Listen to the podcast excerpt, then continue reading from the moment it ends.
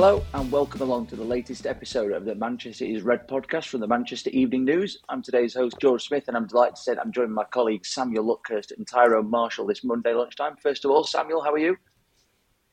Yeah, very well. Refreshed after a long journey on Saturday, but uh, that's that's the last and the longest of the, the away days for the season. Now done with. Yeah, definitely. And uh, Ty, how are things at your end? Yes, good, thank you. Good. Glad to be uh, back from, from Bournemouth in one piece. I'm glad we made it there on time, actually, given the the journey of, of one of our colleagues going down to uh, to Bournemouth. We took the scenic route through the sat nav, and turned out there was a reason we were taking the uh, taking the scenic route. Oh well, at least in the end though, you got there and did see another United victory. They uh, won one 0 of course, on Saturday afternoon. Casemiro's early goal, recording a second straight win, which has all but sealed a top four finish and a place back in the Champions League for next season. They need just a point from their final two games to get themselves over the line, and I think we can all agree that the job is pretty much done. It would take something quite remarkable for them to miss out from here. Uh, Liverpool, of course, dropped points on, on Saturday at the uh, at the same time, which was a rarity. Both teams kicking off at three o'clock on a Saturday. They were held by Aston Villa to a draw. Um, Samuel Ty, obviously, you were both there at the Vitality on Saturday afternoon. And Samuel, first of all, what did you make to the to the game as a whole? Well, it, I suppose uh, the, two well, United's away record this season, it was bookended by similar performances, similar results in the the start of the season, it was a one 0 away at Southampton in that that rather unpopular green kit, given that it was only the fourth time they they they played in it uh, at Bournemouth at the weekend. And again, they, United were just you know seeing out a one 0 win, uh, grip prevailing over guile.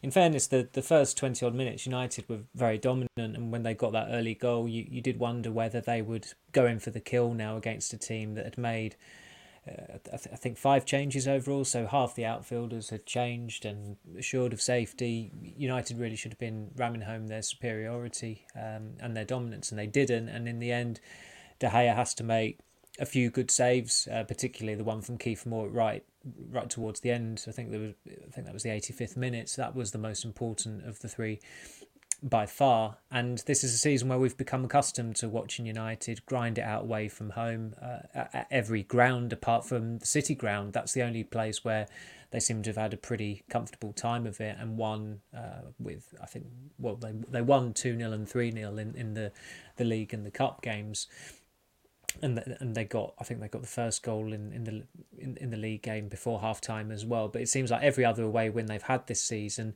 there has to have been an element of patience or uh, you know hanging on at times as well. And most of those wins have come against bottom half teams, but really since the the back to back defeats against Brighton and West Ham, it's all been about getting points on the board, and the performance has come secondary to the results. And in the last two games a 2 0 win, a 1 0 win. That's United fans would have taken that at this stage of the season uh, to ensure they get Champions League football for next season. And it seems like it's inevitable now that that Champions League anthem will be ringing around Old Trafford again. Yeah, it certainly does. It would take, as I said in the intro, quite a collapse from here for it to, not to happen. Ty, obviously, Samuel's mentioned there that it was quite a gritty game where, you know, one goal was enough to get the job done. I think it was the 12th time this season where United have won by one goal margin, either at home or away. And again, it's uh, it's a pattern emerging where it, they are having to rely on their goalkeeper and the defenders to, to kind of see the job through. We know that they're not scoring bucket loads of goals in the league. And I think it was a similar case on Saturday, and Samuel's player ratings reflected that with the attackers not really doing what's expected of them, but the defenders did. Yeah, definitely. I mean, I've got to be honest. It was. It felt like an entirely forgettable game. I think by the time we completed the drive home, we had basically forgotten about it. It's one of those when you look back in years to come and think about trips to Bournemouth, and you'll think one 0 Casemiro. Nah, no, nothing's nothing's sticking out because it it was just a bit of a a bit of a non-event of a game, really. Um, I mean, Bournemouth were I was going to say they were on the beach. I mean, they are on the beach, aren't they? But they, you know, in, in that sunshine, having achieved their job, it was very much job done for them. They didn't put up much of a fight. They, you know, they had sporadic moments where they were in the game, but beyond that, United always felt comfortable. But like you say, you also never thought that second goal was going to arrive. And the goal scoring is is clearly the issue now. We were talking about it on the way home, and they need five goals in the last two games just to even match last season's total. And, and we know how disastrous last season was Um, obviously, there's been huge improvements defensively, and they are clearly a better team than last season. But it does show that the next area of improvement for Ten Hag and this team has to be in the final third, and that's with a striker, but but also with just a more cohesive attack. It, it didn't feel very cohesive. It didn't feel very quick um, on Saturday. I think there's that front three that started the game. I mean, Antony Antony has got better as the season has, has gone on. I still don't think he's excelling week in week out, and he's still a little bit too too predictable. I mean, there was a moment in the second half when Weghorst played him through on goal, and um, you know, I think Samuel said to me, "Oh, he's in here," and I just said he's not scoring. And sure enough, he, he you know he slowed it down. He dribbled towards the corner flag. He tried to get it on his left foot, and the chance had gone. And you do feel like with Antony that when he's in front of goal with a chance, you don't have a lot of faith that he's going to score. Sancho's lost the zip that was in his game after he came back from from his long absence. He's you know he just he doesn't doesn't convince it all at the moment. He doesn't sparkle that player we saw at Dortmund, the the exciting winger. You just don't really see any of it at the moment. I thought Martial was United's best attacker of the, the front three and perhaps a little unfortunate to go off. But then it, it says everything about that attack that United were far better when, when came on and he, he did force the the keeper into a save. He linked play a lot better and he just he did make that attack look better. But that is, you know, that's that's the area that, that needs focus on going forward. Um, it is going forward basically that, that needs to be looked at because there's there's not enough goals in the team and like I say from from early in the second half onwards you never really felt like they were going to go and score again and, and kill that game off. Yeah, definitely, and obviously it was the same front three that started the win over Wolves seven days earlier, and I kind of expected maybe Alejandro Garnacho would start after obviously we learnt on Friday that Marcus Rashford was likely to miss out through illness. Samuel, were you at all surprised that Erik Ten Hag stuck with Jadon Sancho over Garnacho after the way the fans were calling for him, and obviously he scored against Wolves as well? Not surprised because Ten Hag does have some form for easing certain players back in after a, lengthy absence, even with Lisandro Martinez coming back from the World Cup and going off to Argentina to, to celebrate uh, Argentina's World Cup win. He didn't come back into the team immediately. There, there was a bit of a delay there, and he he didn't even start in the Manchester derby. In fact, that was Luke Shaw and Tyrell Malacia playing on the left side of defence, and where Garnacho was out for quite a long period. I, I, my gut instinct was that Ten Hag would stick with Sancho, but obviously that wasn't the that, that wouldn't have been the popular call given how popular Garnacho was at Old Trafford, just just warming up before he came on and, and scored against Wolves. But the the issue with Sancho is that when when he does start these games and there's a competitor on the bench who we saw it in Seville when Rashford was on the bench, and it's you know he's on borrowed time, Sancho, because he doesn't seem to have the confidence or the belief that with someone who is really better equipped to be starting that role, and he's a bit fortunate to be starting in that role, you don't have he doesn't have that belief that he's going to perform and that he's going to see out the game, that he's going to have an impact on the game. There are at least two occasions at Bournemouth in the first half where he was playing in front of the United supporters as well, where the United fans were actually having to urge him to be more direct, be more penetrative with the ball, um, and, and start sprinting. And I, have I've that's been a bugbear with Sancho for quite some time. I, I don't understand why he, when he gets the ball, he wants to slow the pace down. There's no method to it.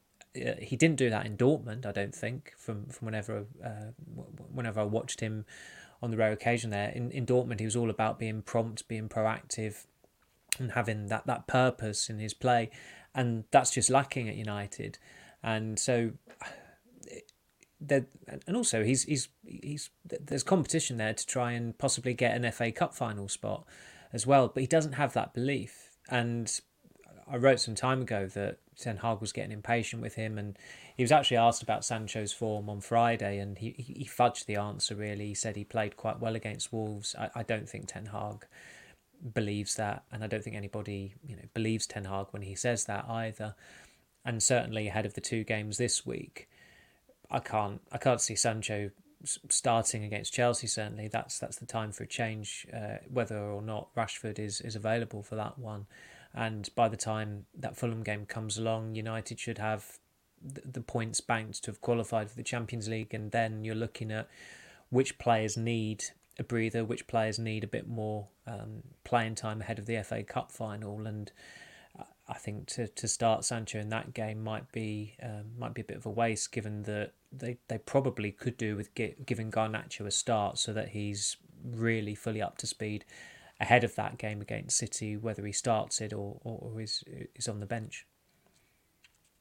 Yeah, it's going to be interesting that because I think a lot of people will debate. Obviously, will Rashford start on the left against City? Will he play through the middle with Garnacho on the left? Yeah. There's obviously a lot of moving parts that you know can be debated nearer the time. But obviously, the other big headline from the Premier League over the weekend was, of course, City wrapping up the title, which was you know to be expected after the way Arsenal had folded in the last few weeks. But obviously now United are under a little bit of pressure to try and stop this historic treble. Mm. Obviously, City have got United a week on Saturday, and then it's Inter Milan the following Saturday in the Champions League final. I suppose the big question is, can United do it? It's going to be a tall order, isn't it? It is going to be a tall order. Um, I mean, they have shown they can do it, I guess, by winning at Old Trafford back in January, but that that did come at a point when City were probably at their, their lowest ebb of the season. It was a few days after they'd lost to Southampton in the, the Carabao Cup, and who'd have thought we might have Nathan Jones standing between City winning a quadruple come the end of this season. Um, it, you know, City are a far superior team, I think, now to the one that United beat then. But United did show they, they can do it. The the concern would be that these they look to be two teams going in opposite directions at the moment in terms of the, the narrative of this season. City are trending upwards. They're playing as well as they have all season. They look as settled as they have all season. They look fitter than they have all season. United look like the air is going out of, of their season. Basically, they're you know they're, they're maybe not stumbling over the line, but they're not they're not playing particularly convincingly. They they don't look as as creative and as good as they did um, back in, in January and February. Um, so I think that, that they would need to find something before the cup final to, to stand a chance. The you know the the possibility is that, that there's going to be nerves for City for sure. I think City will be more nervous than United and Inter Milan in, in those games because of the the prize for them and United may be able to, able to capitalise on that. Inter Milan might might be able to might be able to drag City into a, a war of attrition basically if they start nervously. But you know on on, on recent evidence, the, the performances of United and City over the last what month maybe six weeks, you would look at it and say City are, are favourites for, for that cup final for for sure. But it, it it is a one off game you never you know you never know what what happened. As i said last week to, to someone else football is always a little bit hostage to fortune because it's it's a low scoring sport. A team can win 1-0 and have one shot on goal and the other team has has 20 shots on goal. It it is possible the best team doesn't always win every game of football so there is a possibility but you know I think it's a it's a huge leap of faith to for anyone to say with any confidence at the moment that they think United will win that cup final yeah, definitely. I think when you look at the fact United have only scored three goals in their last four league games compared to the way City, for instance, blew Madrid away last mm. week by scoring four, it's it's certainly going to be a you know a, tough test for Erik Ten Hag. But Samuel, just like just lastly on this, Erik Ten Hag obviously, as as Ty said there, he's already got one over on Pep Guardiola this season doing it at Old Trafford. Obviously, Wembley is a it's a one-off occasion. It's a very different setting. Do you think almost in some ways it's could possibly considered a free hit for United this one?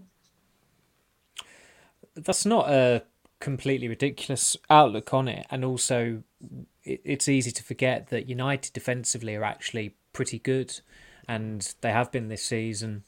The club predictably made a fuss of, of De Gea winning the Golden Glove, and his his performance at the weekend was, was vital. He, he he deserved his, his eight out of ten uh, for, for for the importance of the saves. He should be making all of those saves, but it you've you've still got to make them, and you've still got to uh, ensure that you, you get the three points. And it was a, a classic goalkeeping performance in that sense. In the on the three occasions he needed to do something, he did them faultlessly. And you've got Varane back, who has, has underpinned their their season. It was his recall against Liverpool back in August that sparked um, the resurgence from United, and he does make a huge difference when he plays there. Lindelof is possibly enjoying his best spell in the United side um, to the point that Ten Hag has abandoned the two left footers, two right footers um, preference of a balanced back four to accommodate two right footers because Lindelof absolutely deserves to start. And Luke Shaw has somewhat quietly had a, a really good season, uh, playing at centre back or playing at left back.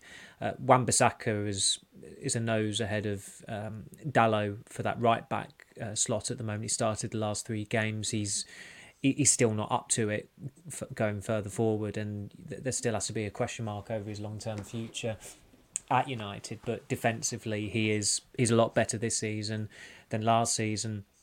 Casemiro was quality at the weekend, and he's an old warhorse who has, come up against Pep Guardiola teams. He was very good in the Derby win in in January as well. So those those players are going to be absolutely vital in that cup final. And as rampant as City have been, United are one of the few teams this season that kept Haaland quiet. And you know, it, it seems like it's been more regular than it has for, for a striker who's scored 50 odd goals this season. He's, uh, he's, he's spectacular. He looks like he's, he was built in a lab. He, uh, there are times when he is unplayable. And United have, have experienced both versions of ten, of, of Haaland. They you know they were powerless against him when he plundered a hat trick in in October, but they shackled him really impressively at Old Trafford and they've they've got the players to do it even without Lisandro Martinez. As I said earlier, Martinez didn't start Old Trafford in uh, in in January, and in a one-off game, sometimes you, you see it in tournaments. Players rise to a level they are never going to rise to again in their career because it's the it's the occasion of it. It's um, the, the the significance of it. They have that there's someone at United who, who refers to a laser focus, and it, and it is kind of that approaching it, and it does help that United will not have the Europa League final uh, to interrupt the week leading up to that cup final. I think if they did, then you'd, I mean, you'd probably get more United fans selling their tickets ahead of ahead of the FA Cup final, just resigned to them not laying a glove on City. But they have got they have got the quality to, to harm City. They have got the quality to do it. And from United fans' perspective, they are probably just hoping that this run of rather underwhelming form, where the performances aren't particularly good, the results have picked up in the last couple of weeks, that when it comes to Cup final day, there is that underdog spirit that sees United over the line. We've we've seen it before in the FA Cup final, uh, not particularly often in in the last. Uh, 20 years or so. I mean, the only exception would probably be when Wigan beat City 10 years ago. It's difficult to recall any other underdogs doing it on cup final day. Uh, so it's it will be a it will be a mammoth test of, of, of this United team's mettle, but what a way it would be to to cap the season certainly would, and we'll uh, of course talk about that more next week as we uh, build up to the FA Cup final at Wembley. But do rejoin us in part two of this podcast when we will have a look at the latest on the transfer front and off-field issues.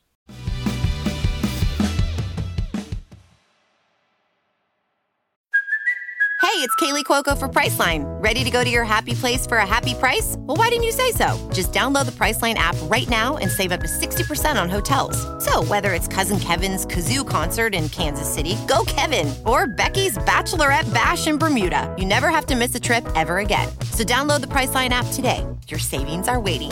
Go to your happy place for a happy price. Go to your happy price, Priceline. Welcome back to part two of the Manchester is Red podcast for the Manchester Evening News. Um, on the transfer front, of course, everybody's aware of, of, what United need to do this summer. We all know that a striker is going to be the main priority for, for Erik Ten Hag. We know that. In terms of getting players out the door this summer, that's going to be a, a big, big task for what the club's got to do. Samuel, you wrote quite a few times recently that Erik Ten Hag plans to be ruthless in his decision making, and you've done a line this morning about Nottingham Forest being keen on signing Dean Henderson on a on a permanent basis. Obviously, spent the season on loan at the City Ground, but has been sidelined since January with injury. Um, I think me and you have said on recent episodes of this podcast that he's one of the few sellable assets that United will have despite that injury. But are you surprised that Forest are going to go in for a permanent move, considering they've only really seen for half a season? No, I think he's he's impressed enough there and endeared himself uh, enough for that to be the type of signing that the whole the whole club could get behind. They they need some continuity there next season after two transfer windows where was it twenty nine players I think have have joined Forest on loan and permanently. And, and really one of those standout signings was was Keylor Navas. The situation they were in, they they did very very well to move for a goalkeeper that wily, but also still that agile that he can he can save them points, and he, he has done that in a number of games for Forest, and that's been vital, especially with their home form, which is that's that's kept them in the Premier League. They've they've had some very impressive home results this season, and and Henderson contributed to that with with the Liverpool win back in October. And when Navas is 36 and, and a loanee, and the alternative is Wayne Hennessy, who frankly is just just not a very good goalkeeper. Um, is probably not even good enough to be a number two at a Premier League club, I would argue. Then it makes infinite sense to go for a goalkeeper who's 26, who's Premier League proven, who's attainable, and is already familiar with the settings, is already familiar with the manager, is familiar with the squad.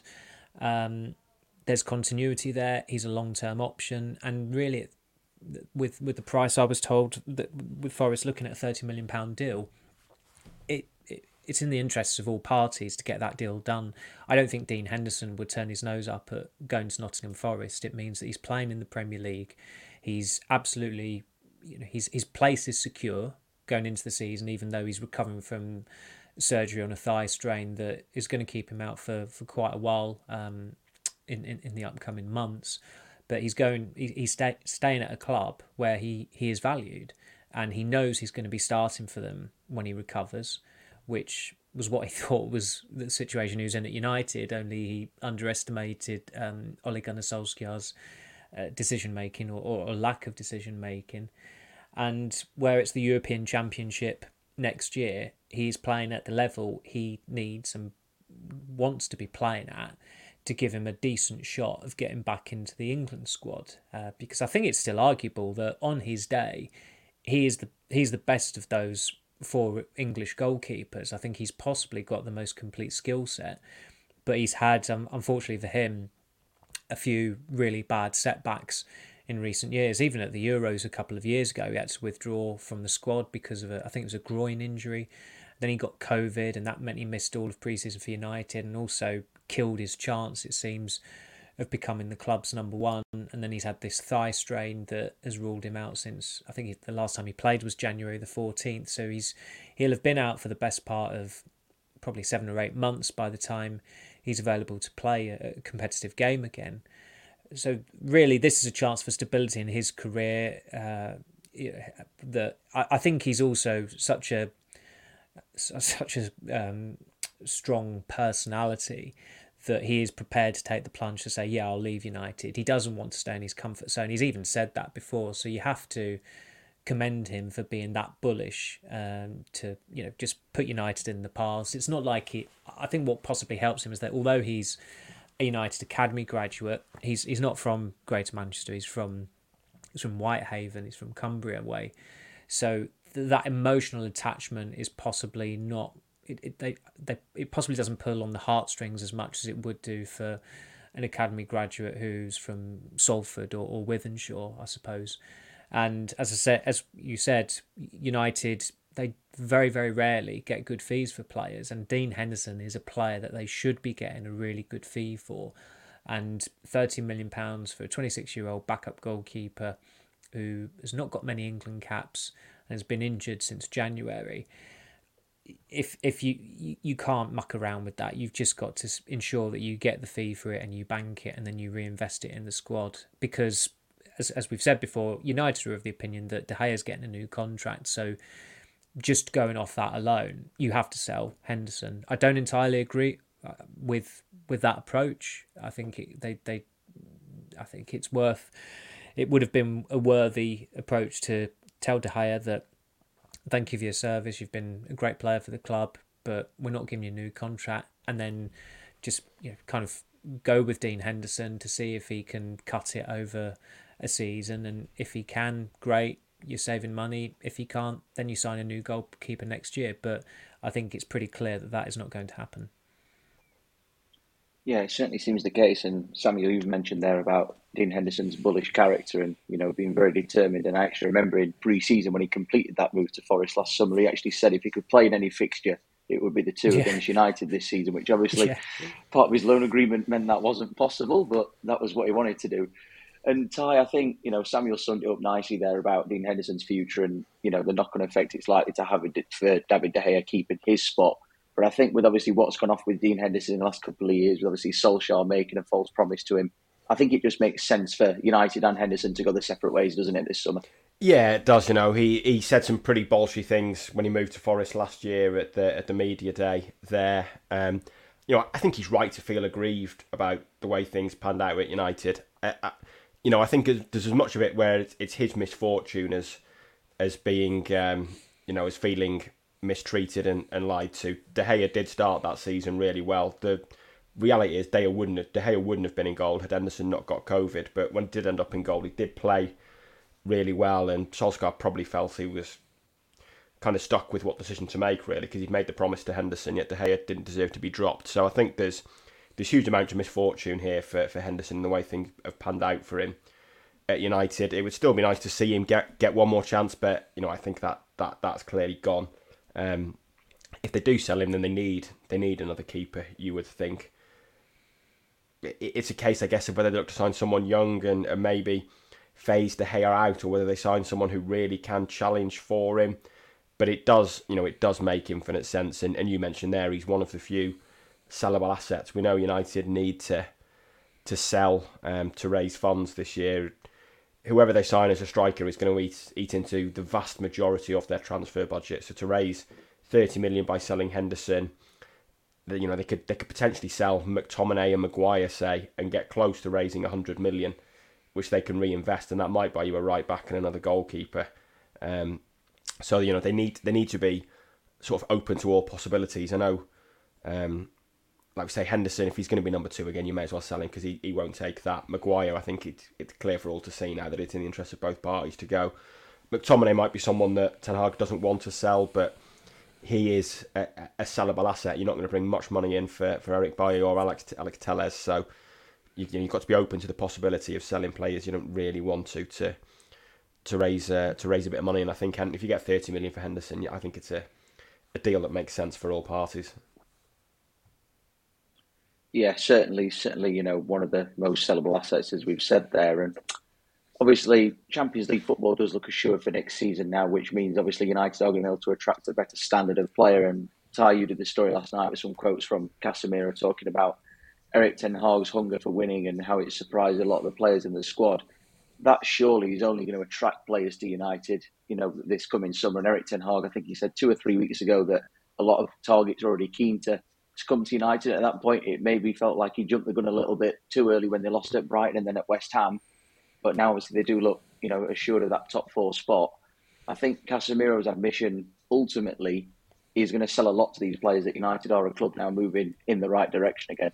Yeah, uh, you know, a, lot of the players have spoken positively about Ten Hag this season. Privately, you hear the the same sort of thing. There's, you know, there's players.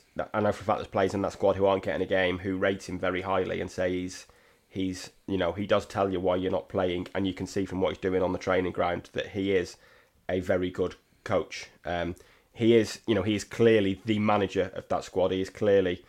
It's probably not been the case at United for a long time, but he's clearly the most important person, certainly on the footballing side of that business. Maybe the most important person at the club, and that's what you would expect from a manager. There's there's always an attraction to play for United. You only have to look at Casemiro last summer, who was happy to swap the Champions League for the Europa League for a season for that that new challenge. But he was, you know, he was very interesting on on Ten Hag, and um, you know, it was interesting what he had to say. He, he conducted the interview in Spanish actually, so I only really saw what he said when it was uh, when it was translated and, and written down for us. But um, you know, maybe doing it in his mother tongue as well brought out a bit more honesty because the the stuff about you know the the squad talking amongst themselves about how heavy was the word. I think he used Ten is with his demands, kind of tallies with what you hear um, privately as well from from what he's like. And quite a few people now, quite a few players have mentioned this ambitious streak of his and this this desperation to win that that Ten Hag is and that Ten Hag has. And Casemiro, you know, I think in the space of maybe two paragraphs in the answer about Ten Hag, I think he called him ambitious three times, maybe four times. So it does, you know, it does show that he's clearly a manager who's got the respect of the entire, the entire dressing room, even the players who aren't playing, and that that definitely helps. And there is, you know, there is a sense now. It took a bit of a leap of faith for someone like Casemiro to come last year. Now you'd think players would look at it and think, right, that's a club on the right track. They've got a settled manager who isn't going anywhere, who we know has been successful in his first season. So they definitely, you know, they do look a more sellable asset to, to players. If if anyone had any doubts, they, they do look like a, a club going in the right direction with a, a good manager in charge. Yeah, definitely, and it's no doubt going to mean that Frenkie De Jong's name's going to crop up again very soon on a regular basis. So we're all going to be ready for that. And Samuel, last week you did a story on Erik Ten Hag obviously being keen on a, another midfielder as well as a striker as a priority in the summer. Uh, Frenkie De Jong came out over the weekend and said that he was happy to stay at Barcelona potentially for the rest of his career. How likely is it, do you think, that United will renew that interest and have a real second attempt at getting Frenkie De Jong to Old Trafford this summer? um, I, I, what I would say is I think it's unlikely that they will sign Frenkie De Jong because although, he, I mean, he said this last year, and that was my gut. Well, when I was first told that the, the interest from United was concrete, I did think, why are they going for a player who's just completely unattainable? Who, when he joined Barcelona, you you saw you could see him essentially seeing out his career at the club, and that remains the case. That's not a surprise. His preference would always be to stay at Barcelona rather than go to Manchester United. Privately, he was prepared to do that last year because I don't think he appreciated the way he's being treated by Barcelona or the fact that they they were open to selling him, that they did accept a fee from United, uh, which uh, n- normally if you accept a fee from a club for a player, the player is packing his bags and he's on his way but where Barcelona's finances are just, I mean, you could you could write a book on um, how how how confusing they are, how um, how how uncertain they are, and the, the the mess that is still yet to be cleaned up there um, regarding the finances, and that's always a red flag when when approaching Barcelona to sign such a a good player like De Jong. So I think in in Ten Hag's mind, Ten Hag, uh, sorry, De Jong is like the best best in class as a midfielder of the type that he wants at United.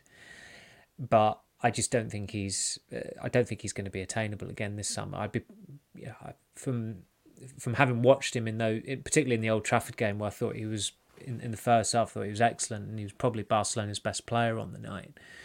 It would be it'd be great to see him in the Premier League. You you want to see the best players in the world in front of you on a on a weekly basis. That's one of the treats of of watching such a big club who attract big names who, who attract such quality footballers. You you want to watch you want to watch good football and you want to watch some of the best and that's been the case um, watching Casemiro this season and also Christian Eriksen names that we'd heard of and then someone like Lisandro Martinez who not many of us I think would have been aware of before um, before the Ten Hag interest came in he's been terrific to watch as well this season. But with De Jong, it's there's I mean there are so many obstacles to to doing a potential deal there, and also Barcelona have just let Sergio Busquets go. De Jong has started the majority of La Liga matches he's been available for under Xavi this season. You, you look at Xavi as a coach and Frenkie De Jong and the way the way Xavi played, the way Frenkie De Jong played, they are kindred spirits. It, it would be remiss of Barcelona to just you know write off De Jong, but they were receptive to selling him last year.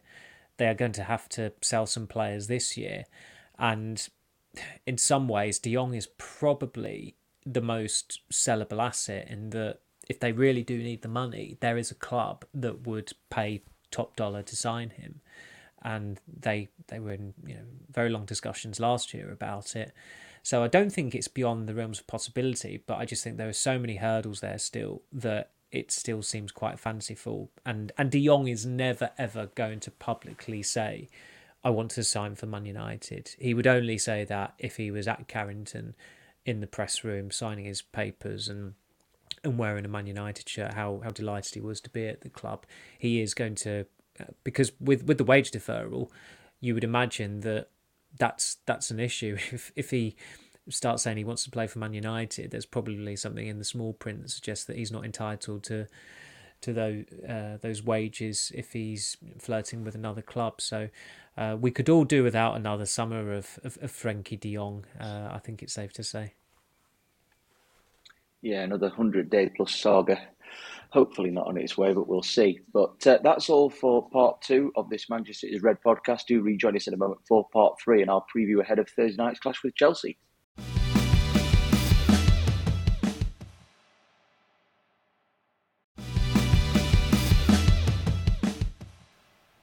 Welcome back to part three of this Manchester is Red podcast. As I said a few moments ago, Chelsea up next for Manchester United at Old Trafford on Thursday night, which is, of course, a game in hand that's taken a while to come around. Ty, obviously, we, have spoken about what United need. They need one more point from those uh, two remaining games to get the job done. Chelsea, of course, have been a have been a mess this season. I think that's the right, you know, the only word that we can use to describe them. You can never say never in football but surely Thursday night is the night United officially get that job done and their Champions League place rubber stamped. Yeah, you would certainly think so. Um, it, it's hard to see Chelsea picking up a result. I mean, United even at even at times where they've they've gone through troughs and rough patches this year, United have always been pretty reliable at, at Old Trafford. Um, one one defeat in the league on the first day of the season, that loss to Real Sociedad. Beyond that, they've been pretty faultless in in the in in league and cup really at, at Old Trafford. So their home form has been excellent. Um, it is hard to see that, Chelsea team have got nothing left to play for really, and they don't they don't strike you as the kind of characters who, have nothing left to play for, are going to give their all at the moment. Um, like we say, the squad's a total mess. Lampard can't decide what team to pick from one week to the next. It's constant chopping and changing.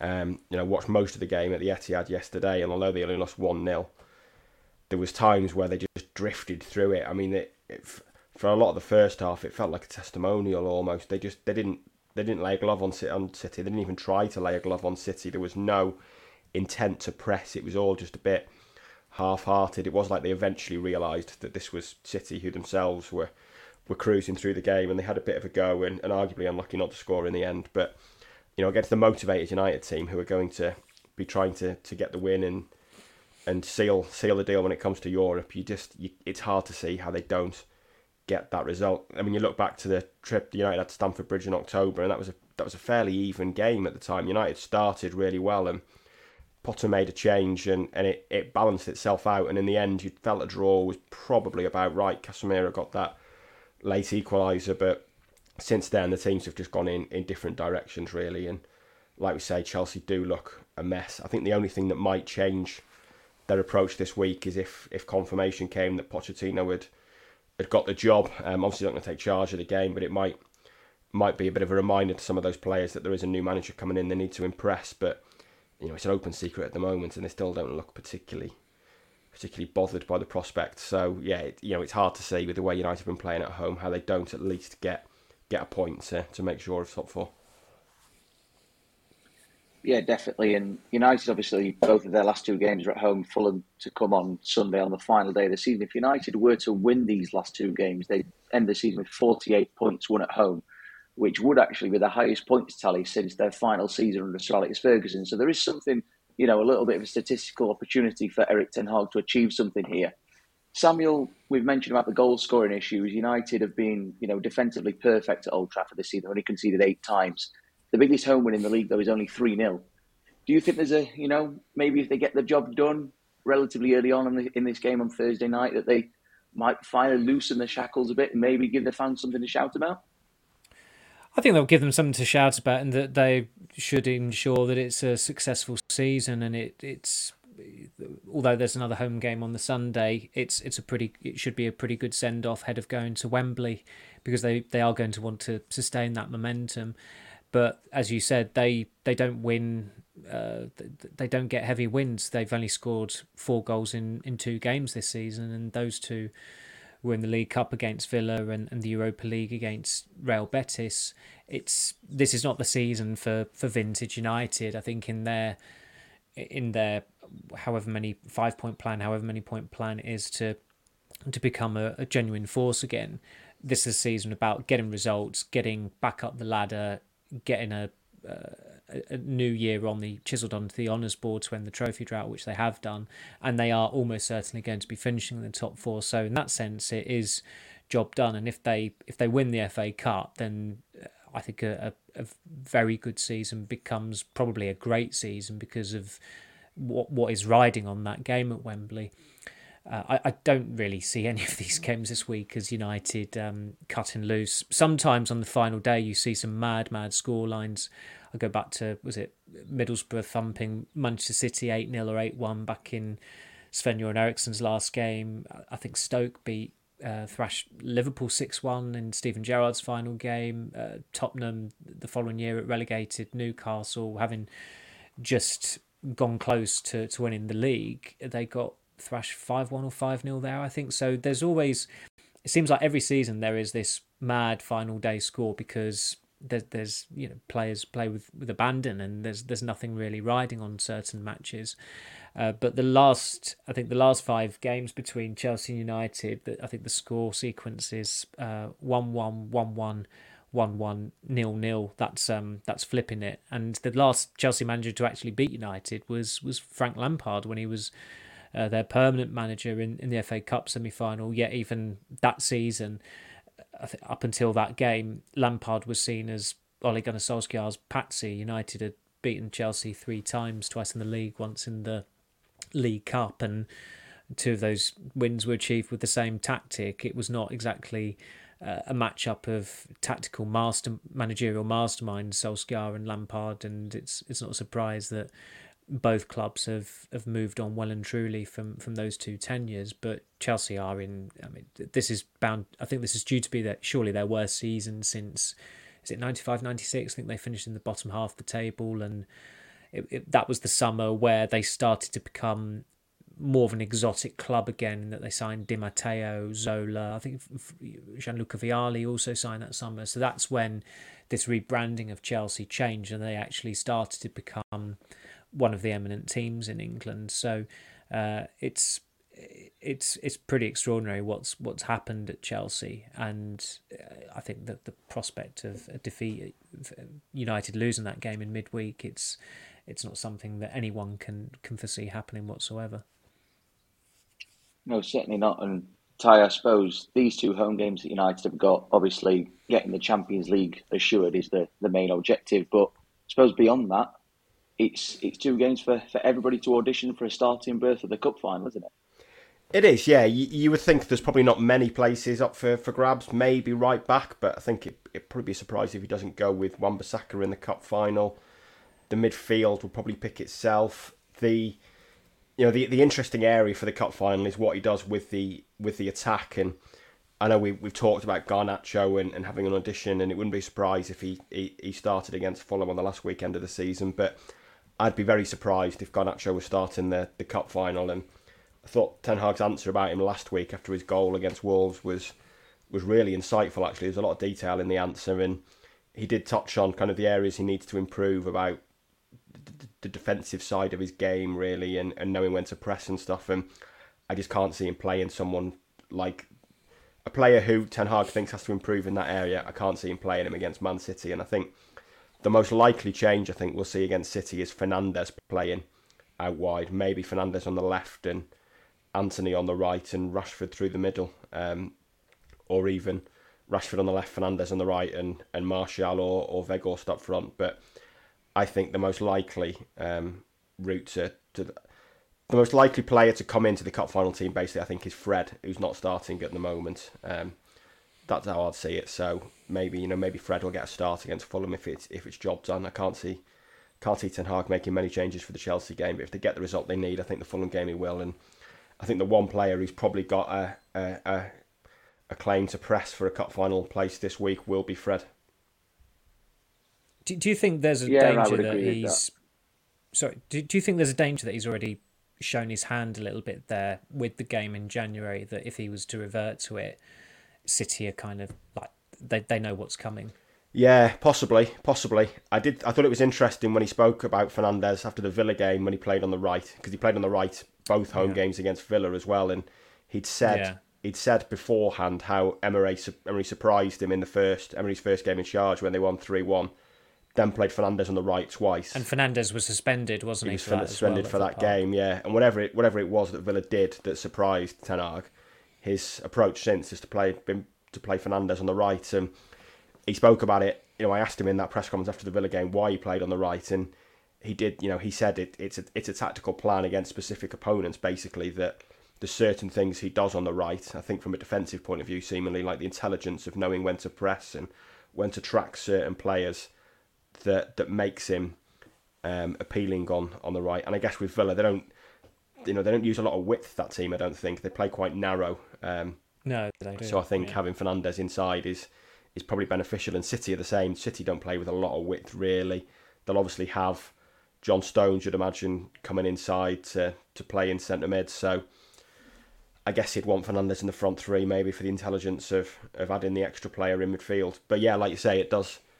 If we if we're working that out, then I think it's fair to say that City would would probably Yeah, be yeah. probably have worked it out as well and, and, and be coming up with plans to stop it.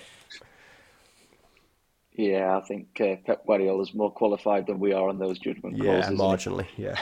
Yes, yeah, just yeah, about. just a little bit. well, I think that's the uh, the perfect place to wrap up this uh, this episode of the Manchester is Red podcast. A big thank you as ever to both Samuel and Tyrone for joining me on this Monday lunchtime. Of course, it goes without saying that if you enjoyed this podcast and you would prefer to watch it as well as listen to us, we are now on YouTube as well. Just search Manchester is Red and you, sus- you can subscribe to the channel as well. We'll be back later in the week, most probably on Friday, to reflect on the uh, game with Chelsea and look ahead to the final day clash with Fulham. So make sure you uh, join us then. And in the meantime, do take care.